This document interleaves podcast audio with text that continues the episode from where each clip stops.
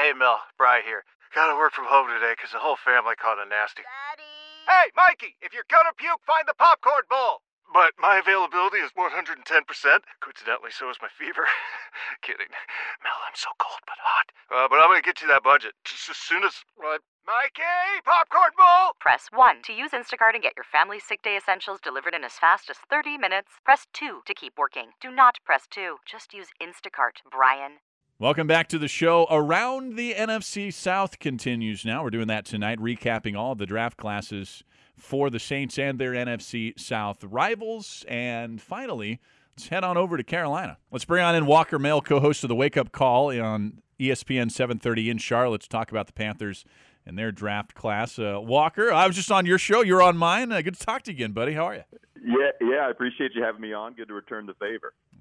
Yeah. Look, let's start off talking about, obviously, where Carolina felt they needed to improve, and that's on both lines as they spin 3 out of their four picks, either on defensive edge rushers or, of course, Greg Little, the tackle from Mississippi in round 2. Is that an area they really needed to address coming into the draft, or was it just best player available case?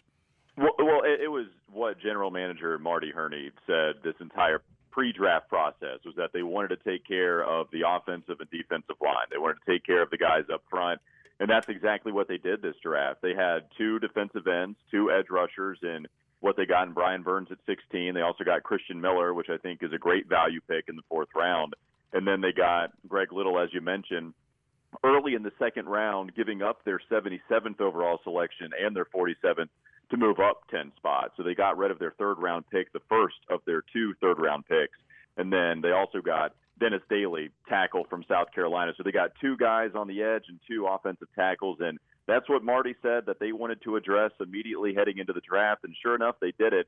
And I got to say, overall, I like what they did in the draft. I don't love the way they got them. I don't love getting rid of the 77th overall selection because they have so many positions that still need to be addressed. They need to get a safety. They don't have a free safety on the roster that I feel comfortable with right now to play alongside Eric Reed. And I also don't love the Will Grier pick at 100 because they could have used a safety here. And that's the big thing that I think I take away as a negative. But overall, at the end of the day, I really like Greg Little going up to get him in the 2nd round. I do like that you have what could be a left tackle and is athletic enough to play the position.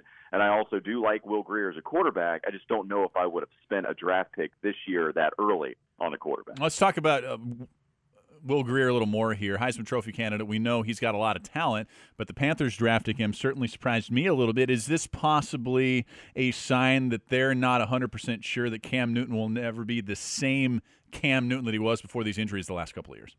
And again, I'll go back to what Marty said in the post-draft presser, especially after this pick. He said that the Will Grier selection had nothing to do with Cam. Now, that can just be GM speak and certainly can understand the skepticism there. I don't think that it's because they're extremely scared of Cam Newton. The fact of the matter is that they have not drafted one quarterback since Cam Newton. That was the last quarterback that they ever drafted. And so they had Derek Anderson as their backup quarterback for a long time. They finally moved on from him last season. They went to Kyle Allen, Taylor Heineke. They tried Garrett Gilbert in there, who actually did pretty well in the AAF in the brief stint that it existed. But you had just a few backup quarterbacks, and they just never had somebody they felt extremely comfortable with as a young backup quarterback that you know can be that guy and can possibly have some value if he plays well in the preseason. You know, everybody likes to use the New England Patriots model, where they go after a quarterback constantly. They get the Jacoby Brissett. They get the Jimmy Garoppolo. They trade them, and they get some assets in return. I think a lot of that has to do with people just thinking the backup quarterbacks in the Patriots system are going to be good because the Patriots drafted them, because they were under the tutelage of a Bill Belichick. And so I don't know if those backup QBs have quite the same value on really any of the other franchises in the NFL. But I do like getting a quarterback in Will Grier. I do like the pick. I mean, I just like the guy, the quarterback that he is. I would have gone safety, but I do think he is a good quarterback. He can have a good career. I don't think that this means that they're extremely worried about Cam Newton's shoulder. They're just taking care of him. They're just taking a quarterback here in case that Cam Newton does have any problem, and that it's just some insurance. If he is injured for whatever reason, if it is a shoulder or if he gets injured some way else, they do have a quarterback that they can trust and throw in there to help them win a couple games. I don't think that means that they're going to move on. Yes. Teams trying to emulate the Patriots. No surprise there. Talking to Walker Mehl, co-host of the Wake Up Call on ESPN 730 in Charlotte, as we go around at the NFC South and check in on other teams' draft classes, some of the Saints' rivals. And were you surprised at all that they didn't upgrade the receiver position? Now, I understand that they do have Torrey Smith and Chris Hogan here, but there's no real number one guy, no star. And I guess that's something Cam Newton's, you know this, Walker, dealt with his entire career there. Well, DJ Moore, they're hoping, is the guy. That was their first-round selection last year, and they're hoping that without Devin Funchess on the team anymore, he goes to Indianapolis on a deal where Carolina just wasn't going to pony up the $13 million that Indianapolis gave. And so they're going to move on to DJ Moore as their number one receiver. Again, the first-round selection. Curtis Samuel, because he was healthy last season, was able to showcase his ability like he has not before. And Curtis Samuel really played well. I mean, if you look at his touchdown-to-touch ratio, it was incredible. And you look at just when you gave him the football, when he had it in his hands, he was extremely dangerous, and he actually showed some more refined route running and showed good hands. And so I think they're comfortable with Curtis Samuel and DJ Moore being a couple of go-to guys. And remember, maybe not wide receiver. You feel good with Torrey Smith, who's making $5 million, who's an older wide receiver. You know, I thought that maybe he would be a cap casualty, but instead they actually converted some of Luke Kuechly's salary into a signing bonus again and gave him $7 million, or they freed up $7 million in cap space. So now it seems like Torrey Smith is going to be okay. But remember, they do have Ian Thomas, who played really well down the stretch at tight end. He's going to come into his second year. They still have Greg Olsen, who, when healthy, he can be pretty productive still. And they do have Christian McCaffrey, one of the best receiving running backs in the entire NFL. So they do have a couple of tight ends that I think they feel comfortable with. They're going to have their first-round receiver from last year step up and hopefully be that number one guy. And I think Curtis Samuel can really be a productive wide receiver for them in this system. So I'm not as worried about it. They got a seventh-round guy, so, yeah, they didn't heavily invest in it in this season, and Terry Godwin out of Georgia, but I'm not too worried about wide receiver like I am some other positions heading into this year. 7 wins for the Panthers last year, and I guess it's kind of been the standard for these Ron Rivera teams. The double-digit wins one year and their fallback the next. 12 wins in 2013, 7 in 2014, 15 wins in that Super Bowl appearance year in 2015, and then 6 wins in 2016, playoffs, 11 wins in 2017, 7 wins last year. Is Ron Rivera on the hot seat at all, and are fans expecting another bounce back here and double-digit wins there in Carolina? Oh, absolutely. He's on the hot seat. At the end of this year, there was a lot of buzz on whether Ron Rivera would be fired and for them to look on to a new head coach, because you remember Dave Tepper is the new owner of this franchise. After Jerry Richardson was forced to sell the team, David Tepper bought the Carolina Panthers, and he comes from the Pittsburgh Steelers organization. And so you wondered if he was going to want to get some of his own guys there. As you often see when new ownership takes over a franchise, you wondered if he was going to just clean house or at least move on from the general manager and the head coach. But it seems like Marty and Ron and Tepper, they all really hit it off as soon as Tepper was a part of this organization. And he was there one full year from last year, right? The second half collapse to the first half success that the Carolina Panthers had.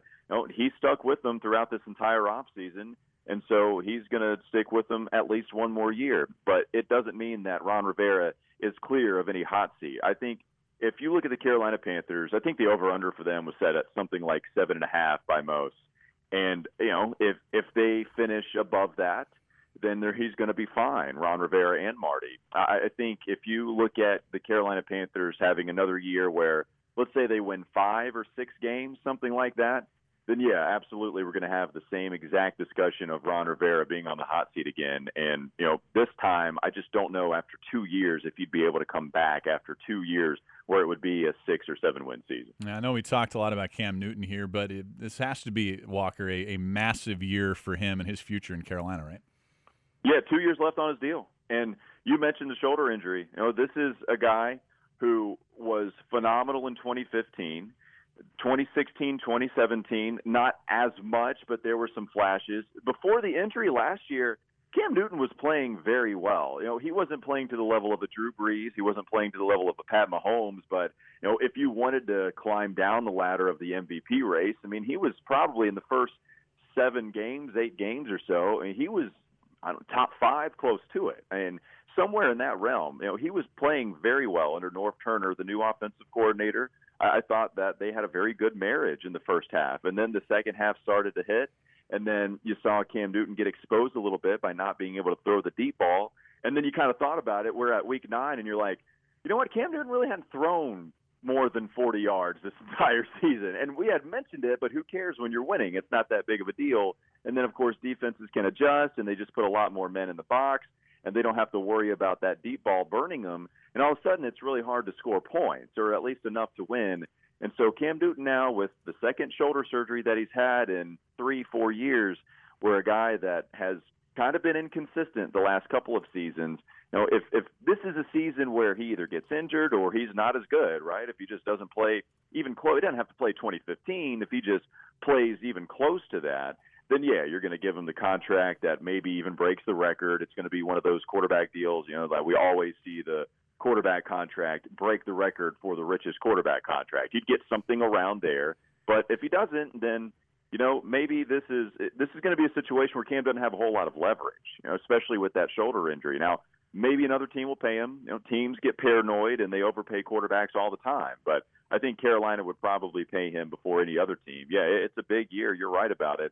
You know, 2 years left on his deal, and we'll see what Carolina does, and it'll all be dictated on the kind of year Cam Newton has. He's Walker Mehl, at Walker Mehl on Twitter, M-E-H-L, co-host of The Wake Up Call on ESPN 730 in Charlotte. Walker, always appreciate the conversations, man. Another draft in the books, and I know we'll talk to you this summer as we head towards the season. Thanks so much. All right, absolutely. Look forward to it. All right, there he goes, the state of the Carolina Panthers. Big year for that franchise. And Walker said it. He's exactly right, and he obviously knows the pulse of that fan base, that city, much better than I do. But even from the outside looking in, you could see this is that year when either things are going to finally gel for Ron Rivera and Cam Newton, or they're just going to completely blow it up and reset next offseason. And it's going to be fascinating to watch that play out from the outside looking in. Around the NFC South, in the books, it went from the Saints to the Bucks to the Falcons and then the Panthers. Give you a little recap of everything that happened this last week in the NFL drafts. We're going to take a break. Back with your calls. Line them up, 504-260-1870. That's 260-1870, and the text line is 870-870. I'm Seth Dunlap. Tim's behind the glass. It's the last lap here on WWL. Celebrate and save at Ashley's Anniversary Sale. With Hot Buys, your choice of colors starting at just $3.99. Ashley Sleep mattresses starting at $2.50. Plus, receive a free adjustable base with select mattress purchases. And shop top mattress brands like Stearns & Foster, Tempur-Pedic, Purple, and Beautyrest Black with 60-month special financing only at Ashley. Subject to credit approval. No minimum purchase required. Minimum monthly payment, down payment, tax, and delivery may be required. See store for details.